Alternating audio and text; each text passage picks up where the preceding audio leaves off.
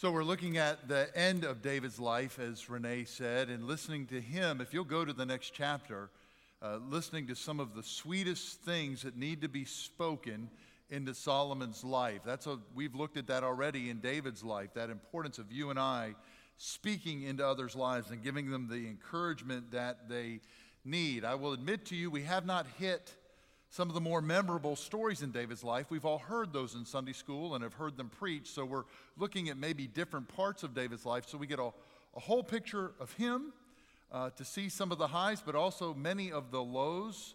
Uh, but hopefully, as Elizabeth just reminded us, and we'll do that today, to see in his life what points us to the Son of David, Jesus Christ, our Savior and our King.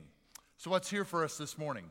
David is older. He's still politically strong, but he's older, and life continues to happen to David, even though he's anointed by God, loved by God, favored by God. Yet another son. Verse 5. Yet another son exalts himself and says that he will be king. This is a common temptation we find too often in Scripture for us not to see that pattern and check our own lives. This heart pride that can bubble up, this puffing up, or as you see here, you see it in the prodigal son and elsewhere, this, uh, with the older son there, this, hey, let me get what's mine. Let me grasp what I can get before my other brother Solomon gets it. We see that here. And yet, when we think about Jesus Christ, the Son of David, what is it that he says of himself? Matthew 11 29. He says that he is gentle and humble of heart. Matthew, Mark 10 45, I came not to be served, but to serve and give my life as a ransom for many. Paul later, when he speaks of Jesus in Philippians 2 7, says, Jesus made himself of no reputation. There was, there was, even though he is lifted up and exalted, you watch Jesus' life, even what he says about himself, it's this humility. But this temptation comes not only to puff up, but to take what others might try to grab, you grab it. And Paul, later in the verse just before that Philippians passage, verse 6 in chapter 2, says this Even though Jesus was in the form of God, he did not count equality with God a thing to be grasped. We have now two sons who have done that with David, really, three sons who have wrestled with pride issue. It's, issues. It's a real and reoccurring temptation throughout the scriptures. How is it you and I need to hear that? Now, listen, there's part of a remedy here for us. And you see it pop up in David's psalms, his songs, and his conversations over and over again. Later, I encourage you to go back to 1 Samuel 22. And he speaks the words to that song, really. And it's just talking over and over again of the care of God. But then when you get down to verse 20, he says, God Himself delights in me. You believe that? I love what Mark Hikes did with us a couple of weeks ago in our summer Bible study, where he said, Insert your name here. Well, this is a great place to insert your name. God Himself delights in Molly, in Charlie, in Roger. Do, do, do you, can you do that today and hear that word of encouragement spoken over you? It's the same thing when you get to his Psalms. You get to Psalm chapter 40, verse 5. Even in the midst of the chaos of that verse, verse 5 Many are thy thoughts toward us. And it's a wonderful gift that David received too to hear that from other people. I think that's part of the reason why David can get through and be who he's called to be. It's because Jonathan has spoken words like that into his life. We've talked about that before. How can you do that, but also will you receive that? I was just a new Christian. I think 10th grade, I was asked to be one of the narrators for the Christmas cantata. I was narrator number one, and one of the older members of Levelwoods United Methodist Church, Gerald Beasley, was narrator number two. And so every time we would see each other during that time, he would say, How's it going, number one? I'd say, How's it going? And then that carried on the entire time I knew him. Now, he wasn't calling me narrator number one. What was he trying to say? Hey, kid, you're number one. you're number one. You were used by God here, and I want you to know I'm going to stay with you. It was just the sweetest thing. Every time I saw that man in church, he was pumping me up, lifting me up. A brand new Christian. How's it going, number one? Uh, and you see that here from God to his people. And David can say that in the midst of all the life and stuff and hurt and betrayal that happens around him, he can say, God delights in me. People of God, God delights in you. Now you got to be careful with that because you go back to that Psalm 40, and the verse before that says, Pride is a no no. We can't be puffed up. Corey helped me with that this week, and I'm thankful to him. Uh, he had said that he was very frustrated uh, that I've had to cut my sermons back a little bit so we can get out a little bit earlier. And I said, Well, I appreciate that. He says, No, no, no. I, because you've done that, I can't nap as long now. So he helped me stop any pride that might have been in my life. There's no room for exalting oneself. Paul has said it to the church in Corinth love is not puffed up. And to show the extent of that exaltation, you watch what happens later with this son. Uh, he's humbled by Solomon because Solomon's been given David's kingship. And so after David's death, this son, Adonijah tries to take David's concubine. Saul finds out about it. He knows it's a political move. And so we get a godfather moment. Not only is he killed, that Abiathar the priest is disposed. He's under house arrest forever. Joab, that military leader we talked about a few weeks ago, yes, he did. He did. He didn't side with Absalom, but he he does side with this son and this, and he's basically hanging on the horns of the altar, won't let go. And so basically, Solomon says, "We'll just kill him right there."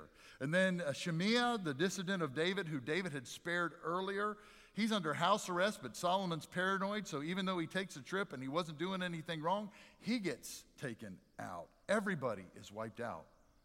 Moe Greene, Philip Tattaglia, Cuneo, all the heads of the Godfather five families were gone right here. Why? Because somebody got puffed up. There's always fallout when that kind of pride, that kind of grasping happens, when it's self, as we said it last week, when I'm consumed with self, others will pay a price. There's no room for that. And then drop down to verse 20. We didn't have time to read it this morning. But there's another strong reminder here of the importance of having our affairs in order. Now, I'm going to make a preacher stretch here, but I think it's faithful to this because in every moment of David's life, we're trying to say, Tell me about your son, David. Tell me about the one who God used your line, th- those line of kings, to one day be born in a manger in Bethlehem and lived a perfect life and gave that life for us on a cross. And then you, Father, took that life back up again in his resurrection. And it's through that, the blood spilled and the life taken up, that we can have life forever. It, it is a reminder. I don't think it's a stretch to say to all of us, whether we've been lax during these six months with the Lord, or maybe we, for the first time, need to say to Jesus, Do you have things in order with Him? It's right for us to pause and say, Do we have things in order with Jesus? Do that today. I'd love to talk with you and pray with you about that. Uh, John Wesley, our forefather, and this, this is uh, tough language, but if you ask John Wesley, what's the one question? What was the one question that, that he put before himself all the time, or why was he reaching for Jesus? He would say, to escape the wrath that is to come. I want to have things in order with Him, to have life with Him, to know His forgiveness. Yes.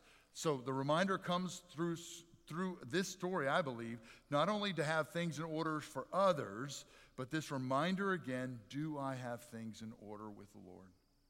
He'd love to meet with you today. He would.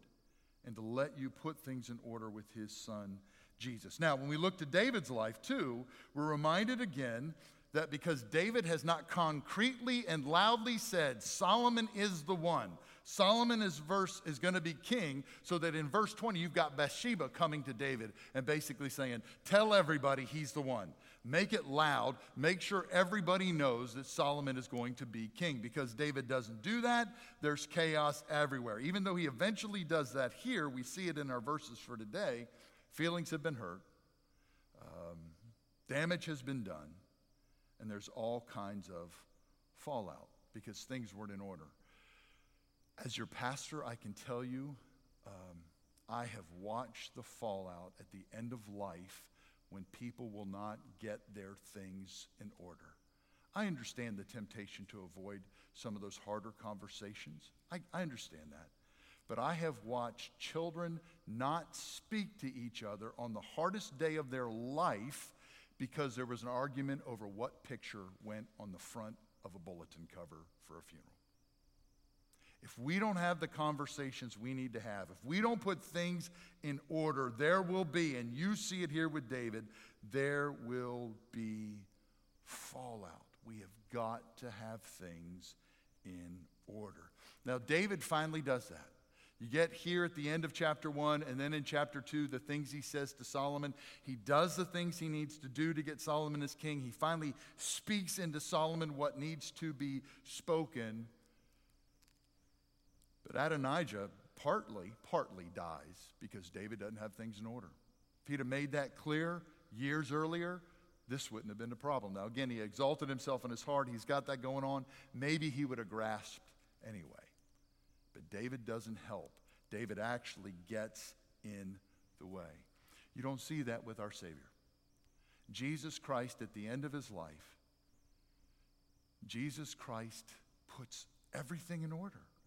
Everything that, go back and read John 14 through 17 and see how he speaks into his disciples everything they're going to need to hear and to know about life after the cross and resurrection, life after the ascension when Jesus is gone. He's preparing them for years down the road in these few minutes he has with them. He's done that for three years in ministry, but so beautifully in John 14 through 17. And then in John 17, we get that high priestly prayer where Jesus is praying to his Father and saying the things he wants to say to his Father, not just about himself, but about those disciples and even us. He's getting things in order for us right before his arrest in the very next chapter. Jesus has things in order. He says everything he needs to say, he does everything he needs to do. How is it you and I need to respond to that this morning? To have everything in order. I know we're tired in this season. I know we're frustrated in this season, but to do that work. Maybe it's financially. You saw the screen this morning. Uh, Lori's going to offer an online Financial Peace University. That's, that's starting soon. To just do that work to get things in order. Maybe it's in my family. Look, this is, this is a word for me. I've been beaten up all week by this word about things I'm wrestling with that need to be spoken in an extended family uh, situation. What we see here in David's life is he gets to it, but it's almost too late. Have things in order.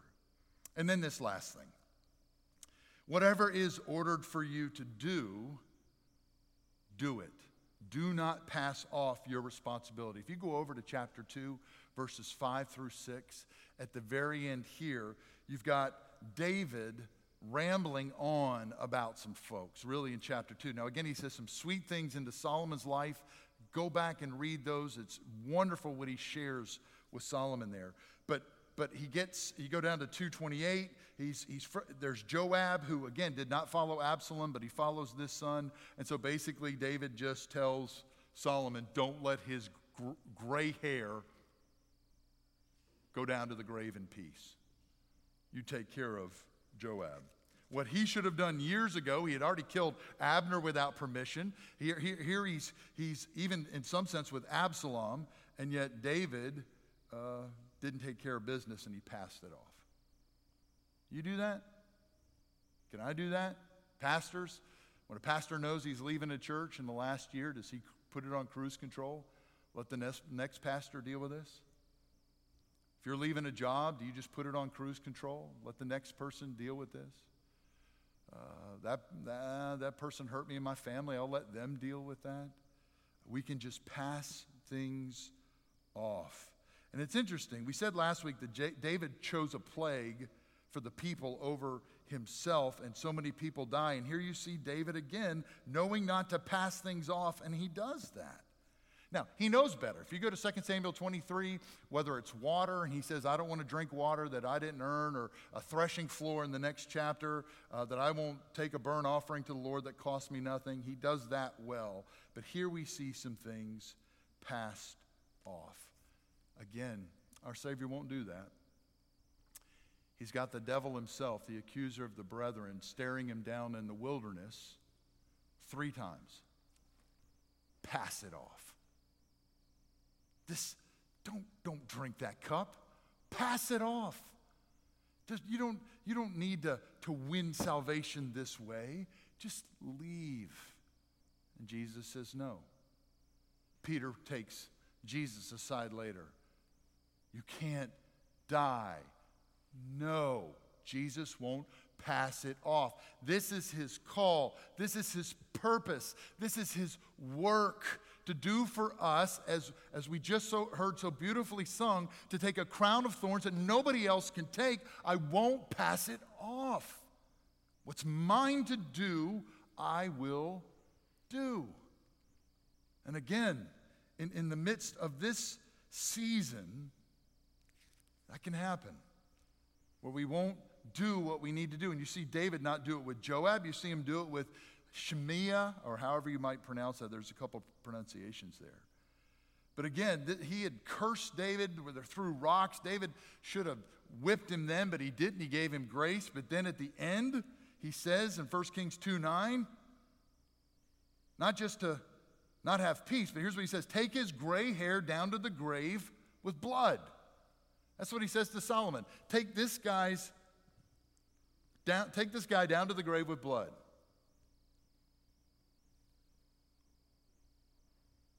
I'm pausing because that's it. That's the last word of David.